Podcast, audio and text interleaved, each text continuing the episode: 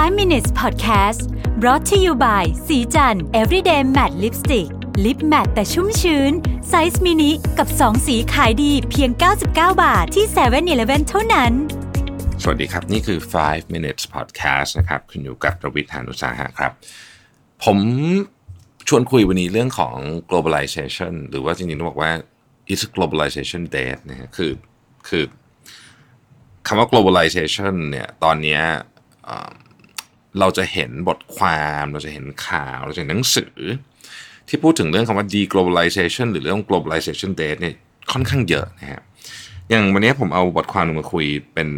บทความจาก The Economist ต้องเล่าอย่างนี้ก่อน ผมผมเนี่ยรู้สึกว่าในช่วงสองสาเดือนเนี่ยมีคนพูดเรื่องนี้เยอะมาก หมายถึงว่านักข่าวเองหรือว่าผู้เชี่ยวชาญเองหรือว่า หรือว่าแม้แต่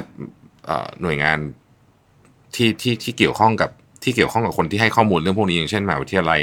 ระดับโลกเนี่ยนะก็พูดเรื่องพวกนี้เยอะนักวิชาการต่างๆออกมาคุย ในประเด็นนี้เยอะว่าเอ๊ะหรือว่าเราจะถึงจุดที่เรียกว่า สิ้นสุดของคำว่า globalization เราจะกลับมากลายเป็นเหมือนกับแบ่งเป็นส่วนๆในในคือคือไม่ได้เชื่อมโยงกัน หรือไม่ได้มีความพยายามที่เชื่อมโยงกันทั้งหมดเหมือนเหมือนแต่ก่อนอีกแล้วนะครับ วันนี้ก็เป็นแนวคิดหรือว่าคอนเซปต์ของ Michael O. Sullivan นะฮะซึ่ง ซึ่งเป็นเอืม economist อยู่ที่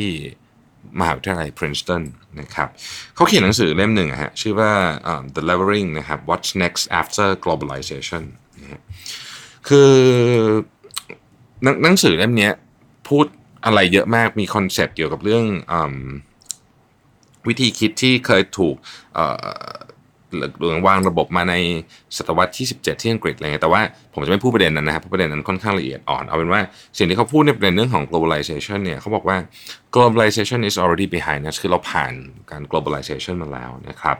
สิ่งที่เราน่าจะเห็นใน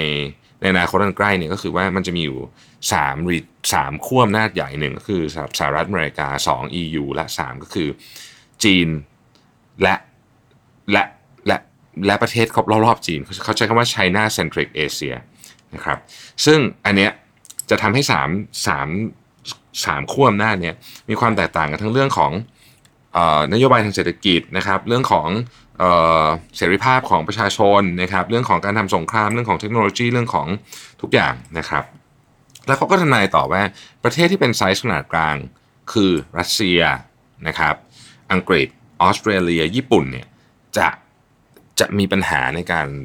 หาจุดยืนที่จะจะไปกับใครหรือจะยังไงนะครับ ซึ่งก็ก็ก็เป็นประเด็นที่น่าสนใจ อีกเรื่องหนึ่งที่ที่ค่อนข้างอ่อค่อนข้าง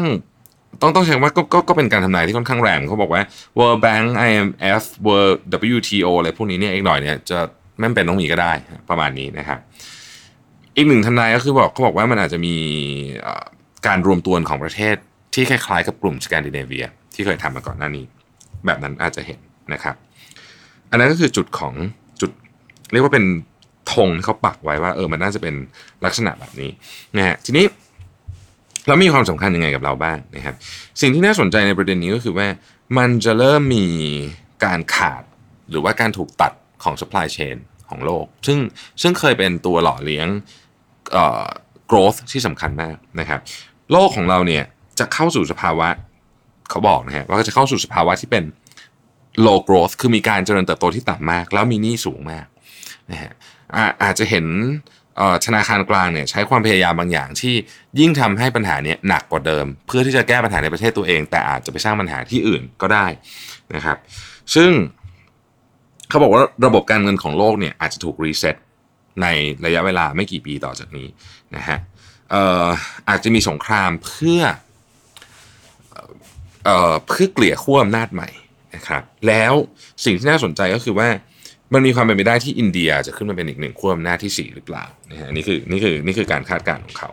นะครับ เขาพูดถึงว่าการการที่ globalization เนี่ยมันมันไม่มีทางจะกลับมาเป็นเหมือนเดิมได้แล้ว ก็เพราะว่ามันไม่มีใครที่มีอำนาจพอที่จะที่จะทำให้ทั้งหมดเนี่ยเหมือนกลับมาเป็นเป็นกลุ่มเป็นก้อนได้เหมือนเดิมนะฮะ น่าสนใจในประเด็นที่ว่าพอเรื่องนี้เกิดขึ้นเนี่ยเออมันจะนำไปสู่สงครามหรือเปล่านะครับมันก็มีคนพูดว่าเอ๊ะมันจะนำไปสู่สงครามไหมนะครับ ก็มีความเป็นไปได้ว่าอาจจะนำไปสู่สงคราม อาจจะนำไปสู่อะไรที่ซับซ้อนกว่าสงครามเฉยๆนะครับ เช่นสงครามทางเทคโนโลยี คือไม่ได้มีการสงครามแบบออกมายิงกัน แต่ว่าเป็นเป็นสงครามทางเทคโนโลยี ซึ่งเขาบอกว่า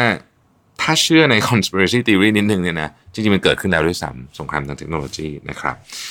ก็ผมสั่งหนังสือเล่มนี้มาละนะฮะหลังจากอ่านบทความนี้ก็เดี๋ยวอ่านหนังสือเล่มนี้จบจะมาเล่าให้ฟัง เพราะว่าในในบทสัมภาษณ์เขาไม่ได้พูดอะไรเยอะนะฮะแล้วก็แล้วก็บางเรื่องค่อนข้างเซนซิทีฟก็เลยไม่ไม่อยากจะพูดในในพอดแคสต์ขอขอไปอ่านละเอียดนิดนึงนะครับ ว่ามันมันมีเรื่องอะไรที่น่าสนใจ บางประเด็นที่ผมที่ผมอยากจะสรุปใน 5 minutes ก็คือว่า เรามีเรื่องที่ต้องคิดเยอะมากเลยเนาะนะฮะเรามีเรื่องสิ่งแวดล้อม เรามีเรื่อง AI เรามีเรื่องความขัดแย้งเรื่องของการค้าเรื่องของเศรษฐกิจชะลอตัวต่างๆ แล้วเราจะมีเรื่องของ deglobalization นี่อีกเพราะฉะนั้นทศวรรษต่อจากนี้เนี่ยเราเริ่มทศวรรษใหม่ใช่ไหมฮะ2020 เนี่ยจะเป็นทศวรรษที่ท้าทายมากๆ ผมเชื่อว่าทุกคนเนี่ยจะต้องใช้คำว่า on high alert แล้วกัน ต้องเตรียมตัวแบบพร้อมที่สุดนะฮะยังไม่ต้องพูดถึงปัญหาเฉพาะตัวของ ของเราอีกนะครับ ซึ่งเรื่องนั้นก็ต้องคุยกันต่อไปนะครับ ขอบคุณที่ติดตาม 5 minutes ครับ สวัสดีครับ 5 minutes podcast presented by สีจัน everyday matte lipstick lip matte size mini